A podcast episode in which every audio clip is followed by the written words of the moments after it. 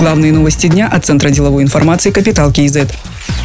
Международным инвесторам презентует топ-10 туристических объектов Казахстана. В карту популярных маршрутов войдут озеро Балхаш, Баянаульская и Ментал-Шалкарская курортные зоны, город Астана. Кроме того, в течение 7 лет Министерство культуры и спорта намерено развивать горнолыжный туризм с разбивкой на три кластера. Восточный – это Тургенские горы, центральный – возле Алматы и западный – возле Каскелена. Государство готово взять на себя 30% затрат на строительство подводящей инфраструктуры, а бизнес – 70% на строительство самой туристской инфраструктуры. На территориях трех горных кластеров планируется открыть от 7 до 10 курортов. Протяженность лыжных трасс составит до 250 километров. О таких планах министр Арстанбек Мухамедиулы рассказал во время правительственного часа в Мажилисе.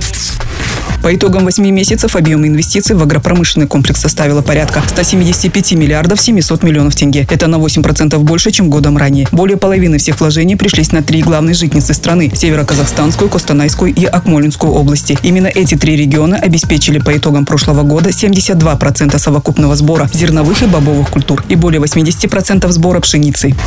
В Северо-Казахстанской области создадут новое управление по цифровизации и информатизации. Аким региона Кумарак Сакалов назвал плюсы программы «Цифровой Казахстан». В их числе прозрачность всех проводимых процессов. Проекты охватывают сферы образования, здравоохранения, сельского хозяйства, транспорта и безопасности. Однако сотрудники Акимата физически не успевают реализовать все планы, поэтому решено создавать профильное управление. Отметим, количество государственных услуг, оказанных Акиматами в электронном формате, возросло на 70%. Это 400 тысяч обращений. В три раза увеличилось количество пользователей мобильного электронного правительства. Специальные управления уже созданы в семи регионах республики.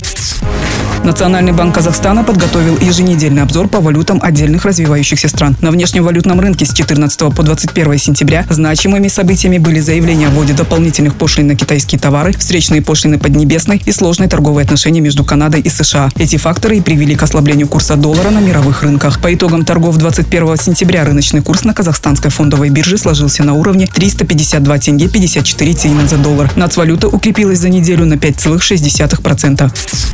Сегодня, 25 сентября, на заседании правительства обсудят вопросы по работе местной полицейской службы, реализации программы развития городов до 2020 года и цифровизацию агропромышленного комплекса. По итогам заседания состоится пресс-конференция с участием министра внутренних дел Калмухамбета Касымова.